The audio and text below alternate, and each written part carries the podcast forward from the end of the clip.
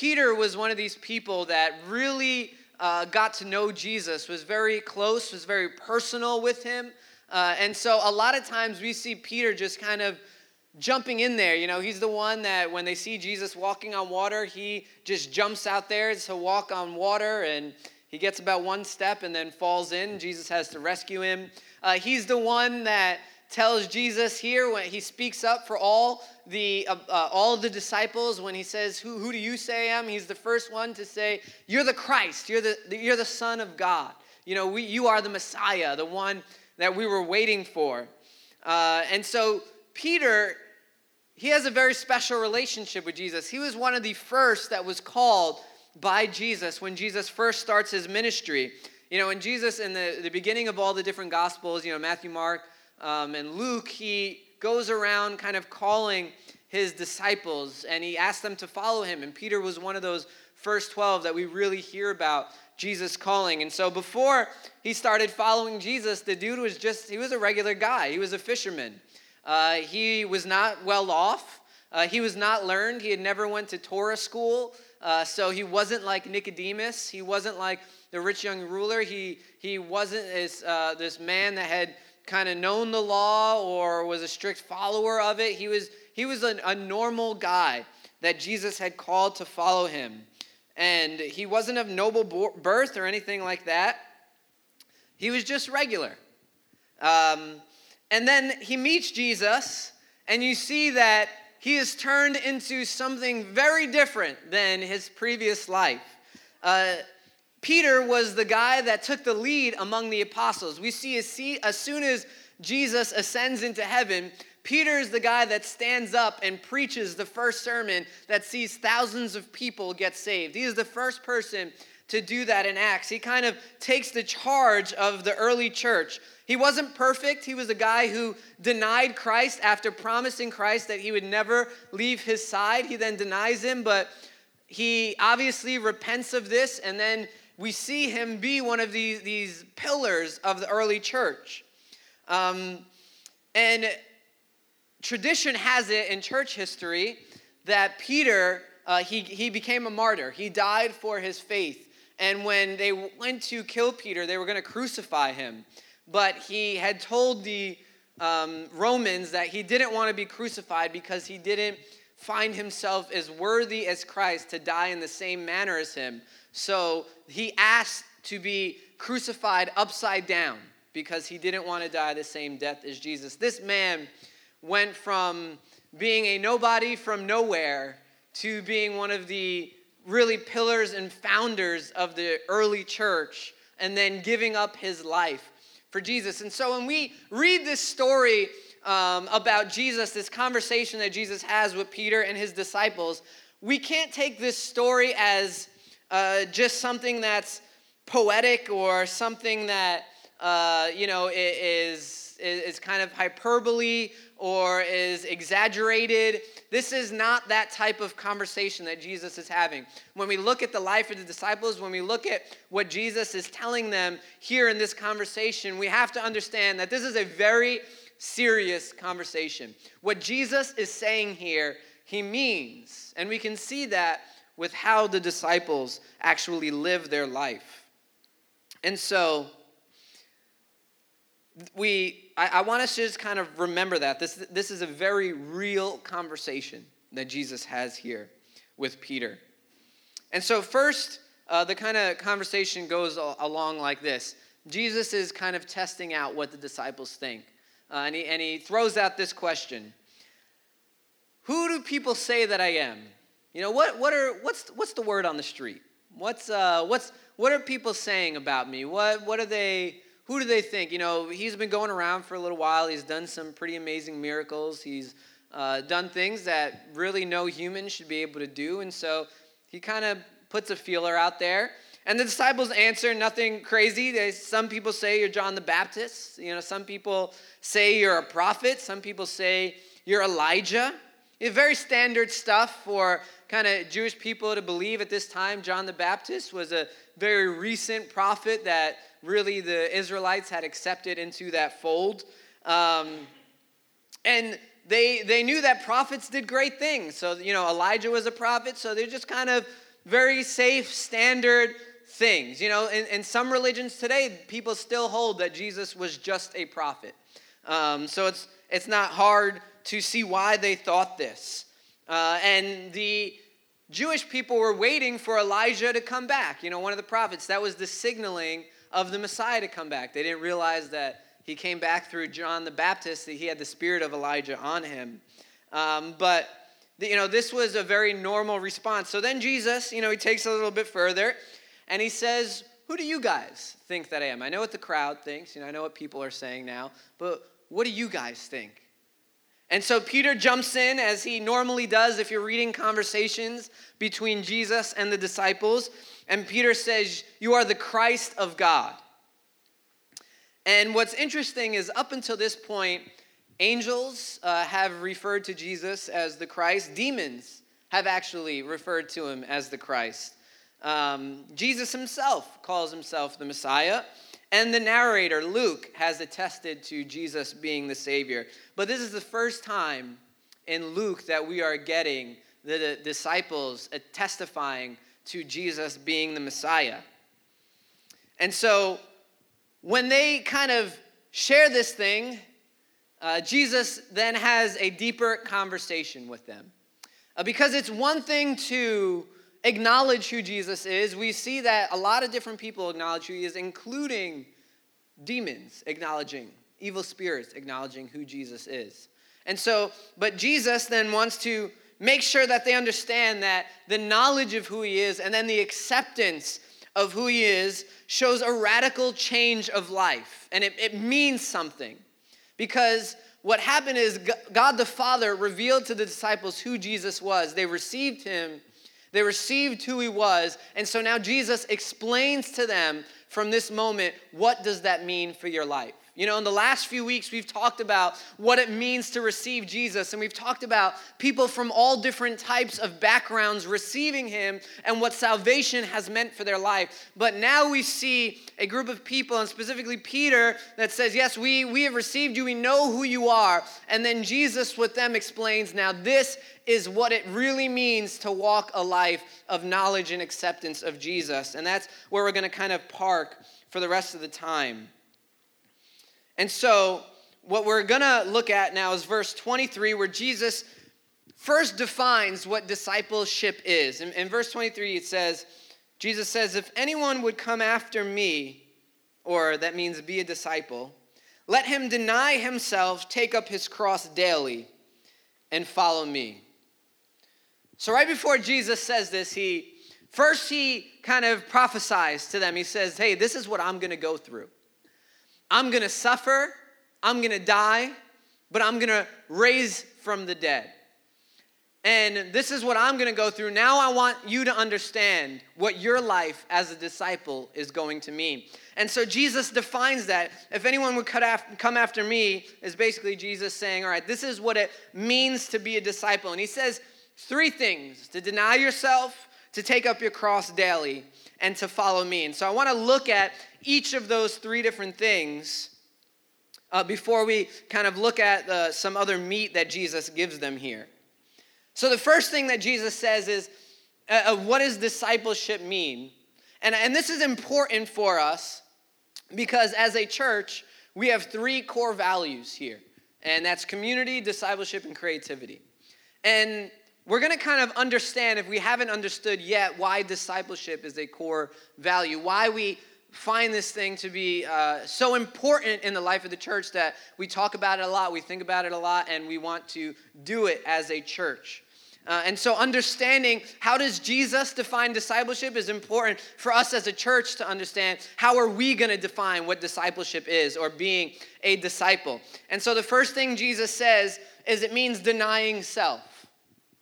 And so this is not just actually having self-control, which a lot of times it's easy to think when Jesus says to deny oneself. A lot of, if we have been in the faith for a while, we can just mean that, well, this means self-control.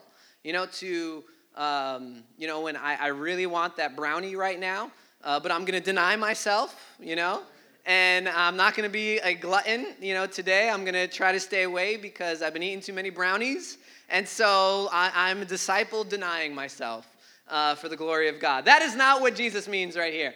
This deny yourself actually means this: to lose one's personal control over their life.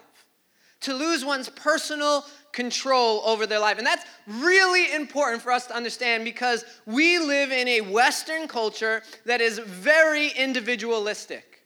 You know, we we don't understand this idea of us not being in control of our life.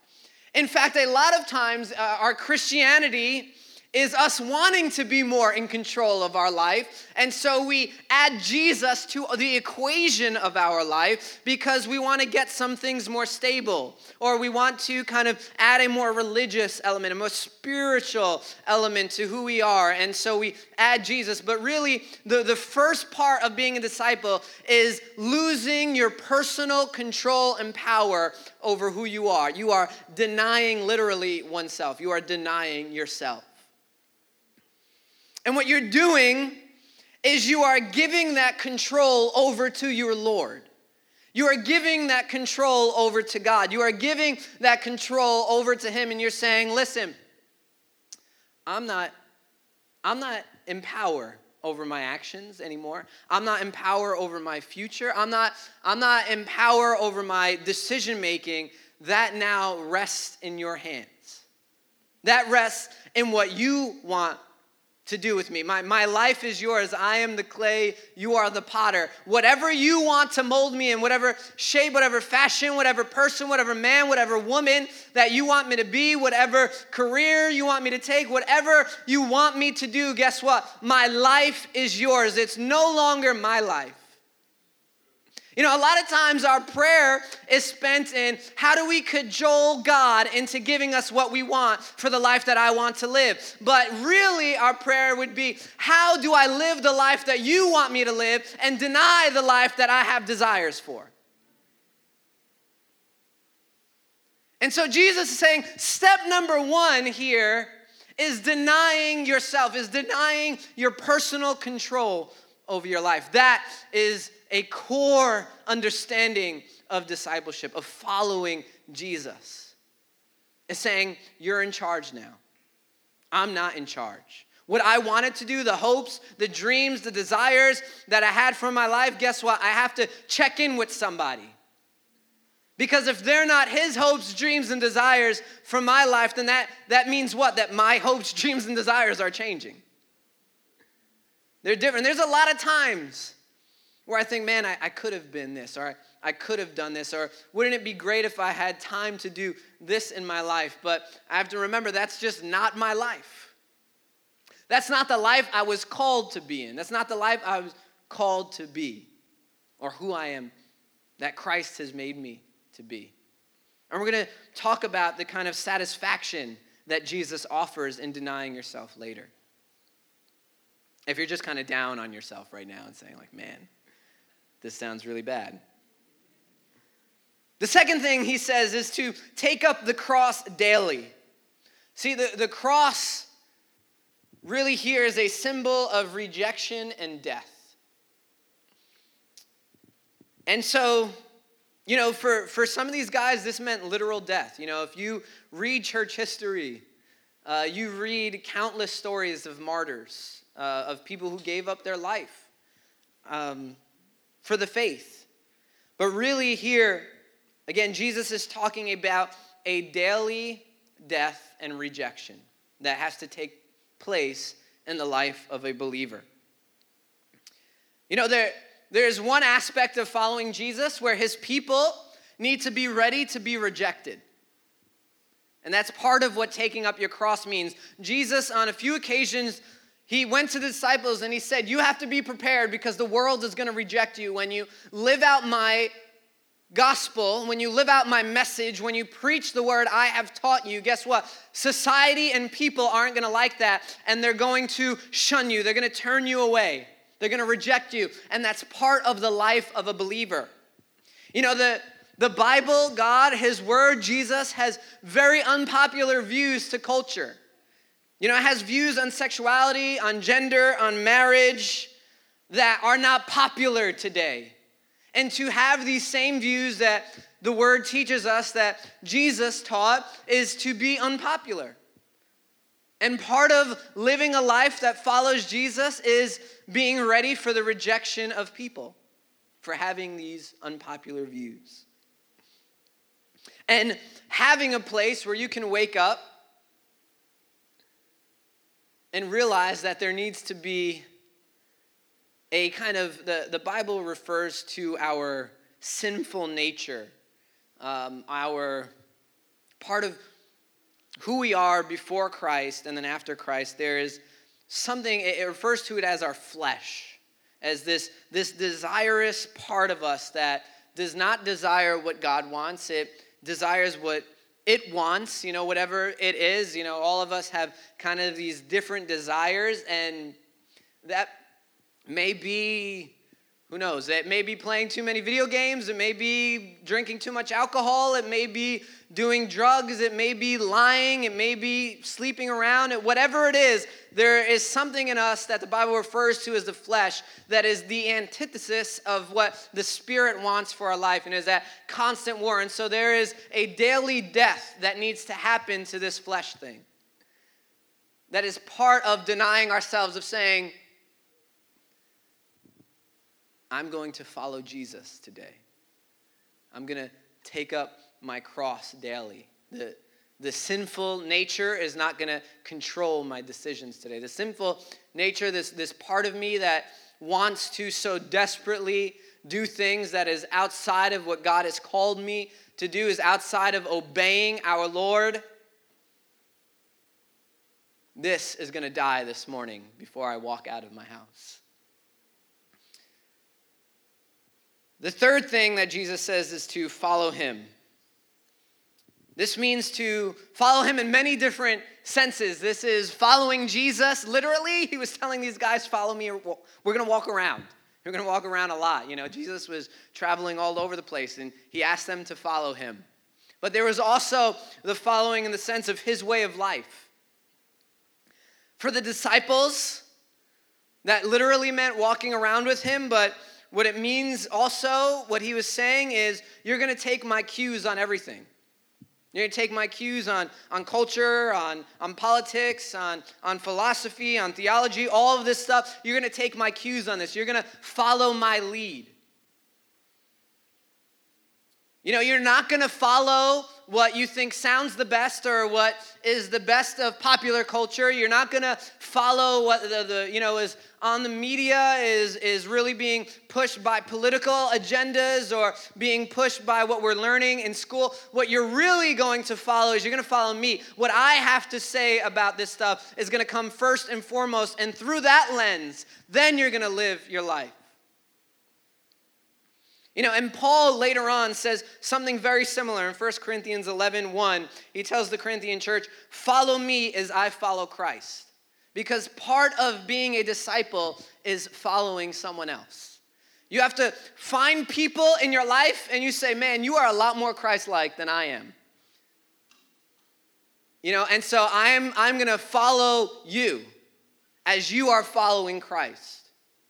And, and that's necessary for our lives as believers, to have people in our lives that we can say, man, you, you've been through this territory before. You've been through these shaky waters. You've, you've weathered this storm before where I am having trouble weathering the storm. I need somebody that I can look to that is looking at Christ that can help pull me through.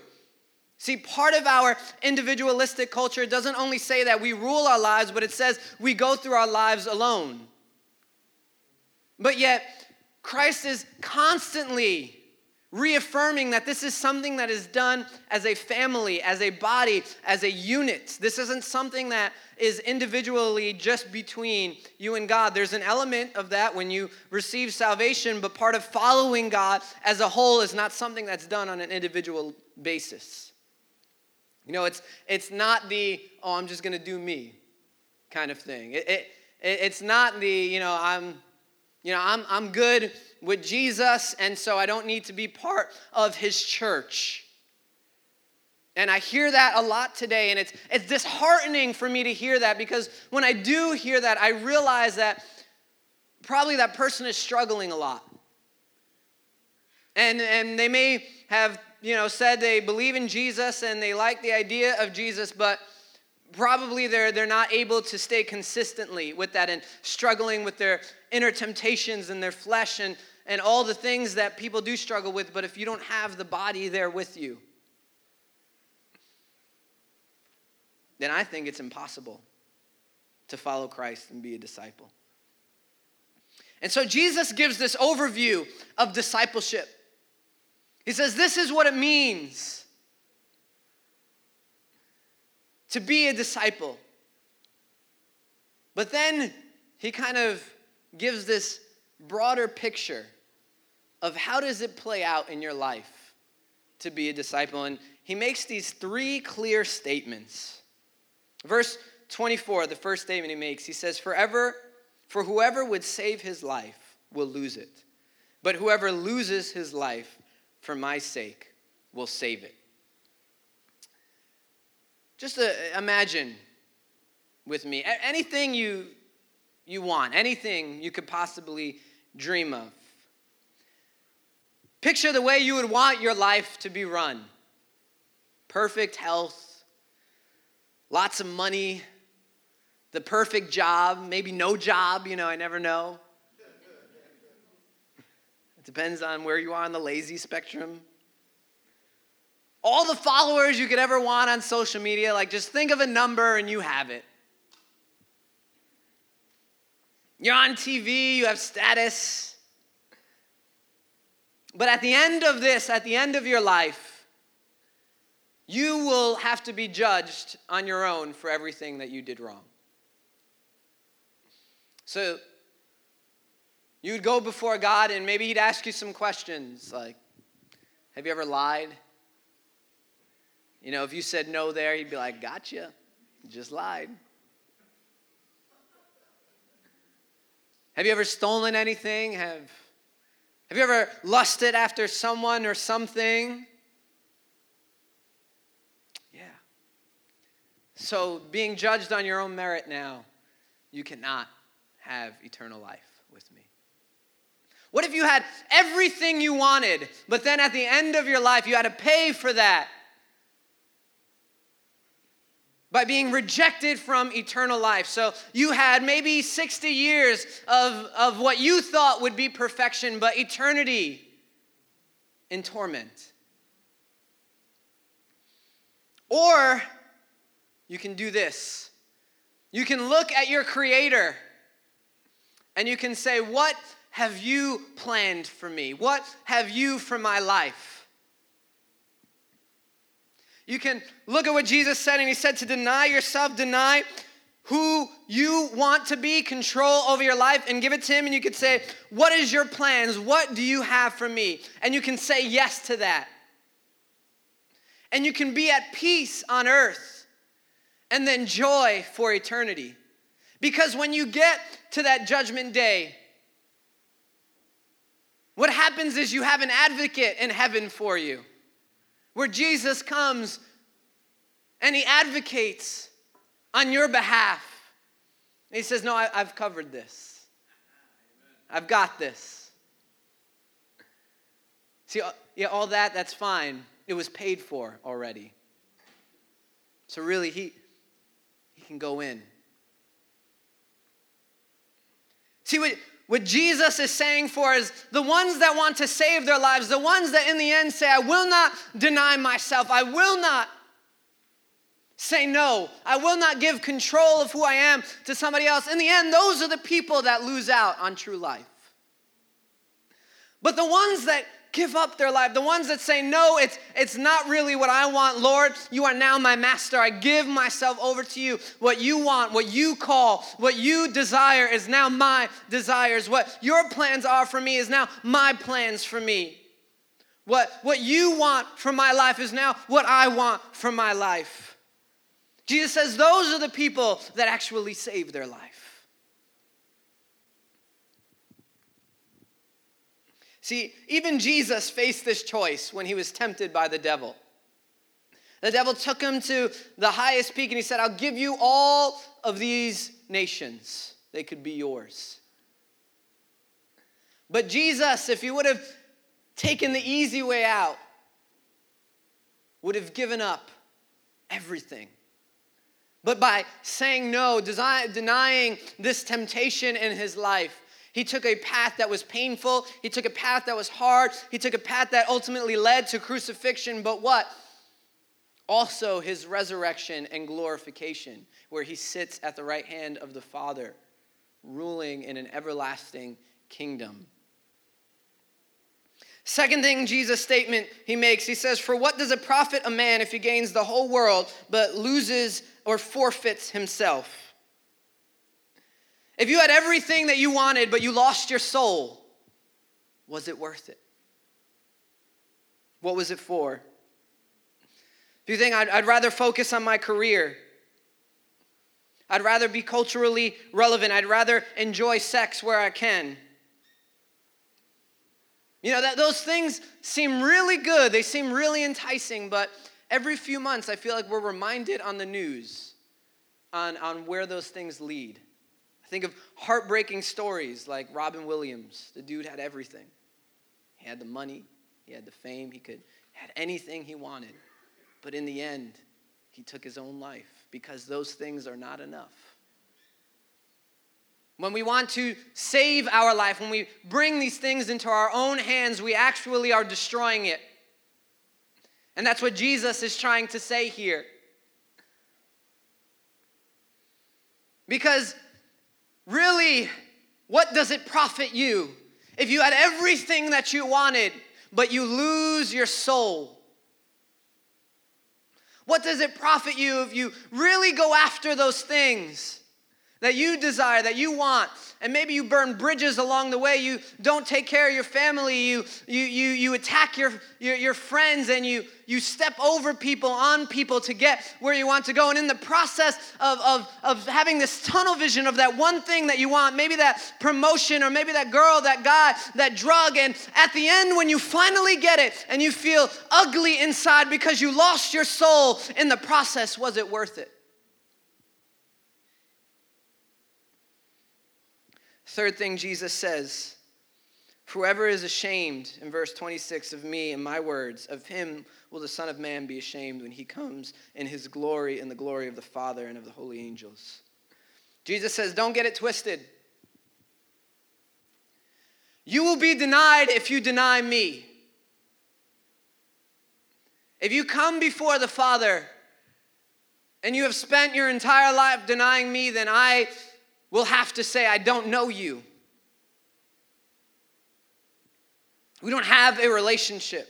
I can't vouch for you on that day. I will stand ashamed as well. See, the thing about discipleship is it's not an addition. It's not just a compartment of who we are. It's not a cool church fad. It's not a buzzword that we decided to use. Disciples is who we are as Christians. See, if we are not disciples, if we are not people who have given up who we are as people and followed Christ as Christians, then we are not Christian. And the, the, the sad thing that has happened in the church today is we have we have separated those two words. We have said you can be a Christian, but uh, you don't have to be a disciple. Or we've said when you when you are a Christian, we're going to teach you. Or may, can you be a disciple? I, I want to teach you about discipleship. I want to I want to have you be a part of something called discipleship. And the truth of the matter is, if we are not disciples, where we deny ourselves, take up our cross daily, and follow Christ, then guess what? We are not Christians. Because discipleship and Christianity is actually one and the same. And what we've done is we've separated this thing that Jesus has said should not be separated. Our salvation from our discipleship.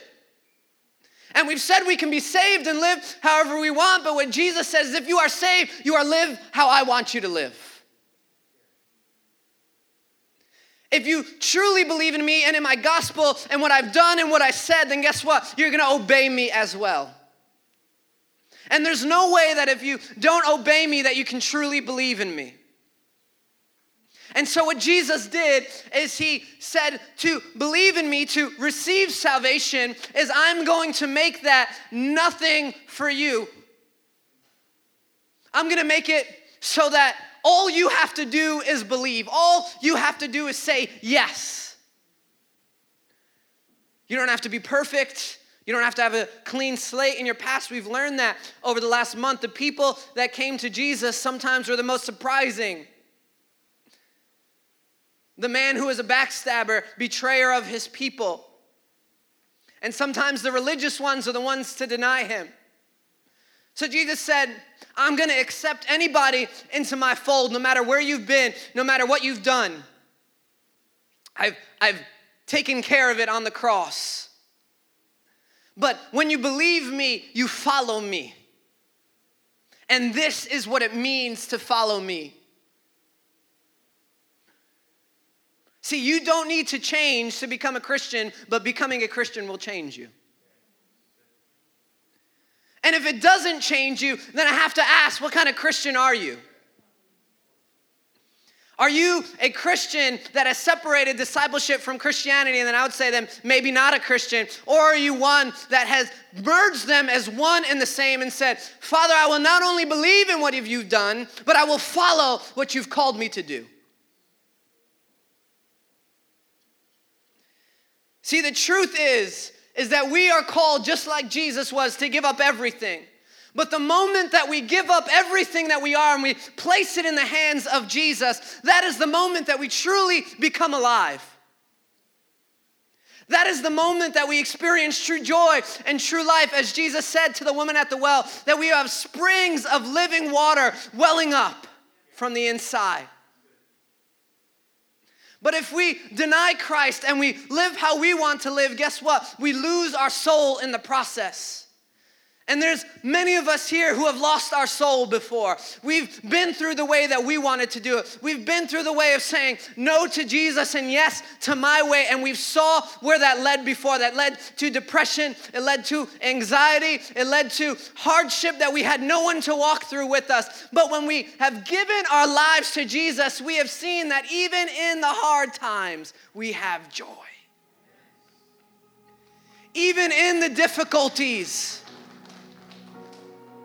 the spring of living water is gushing forth in my soul. Why don't you stand with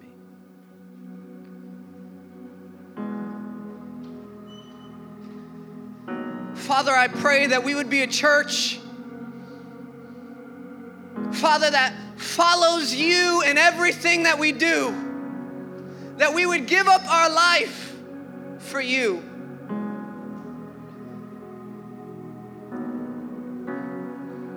Lord, that we would not be wishy-washy in our commitment to you, but we would make definitive understandings and declarations, Lord, in our life that we will follow you.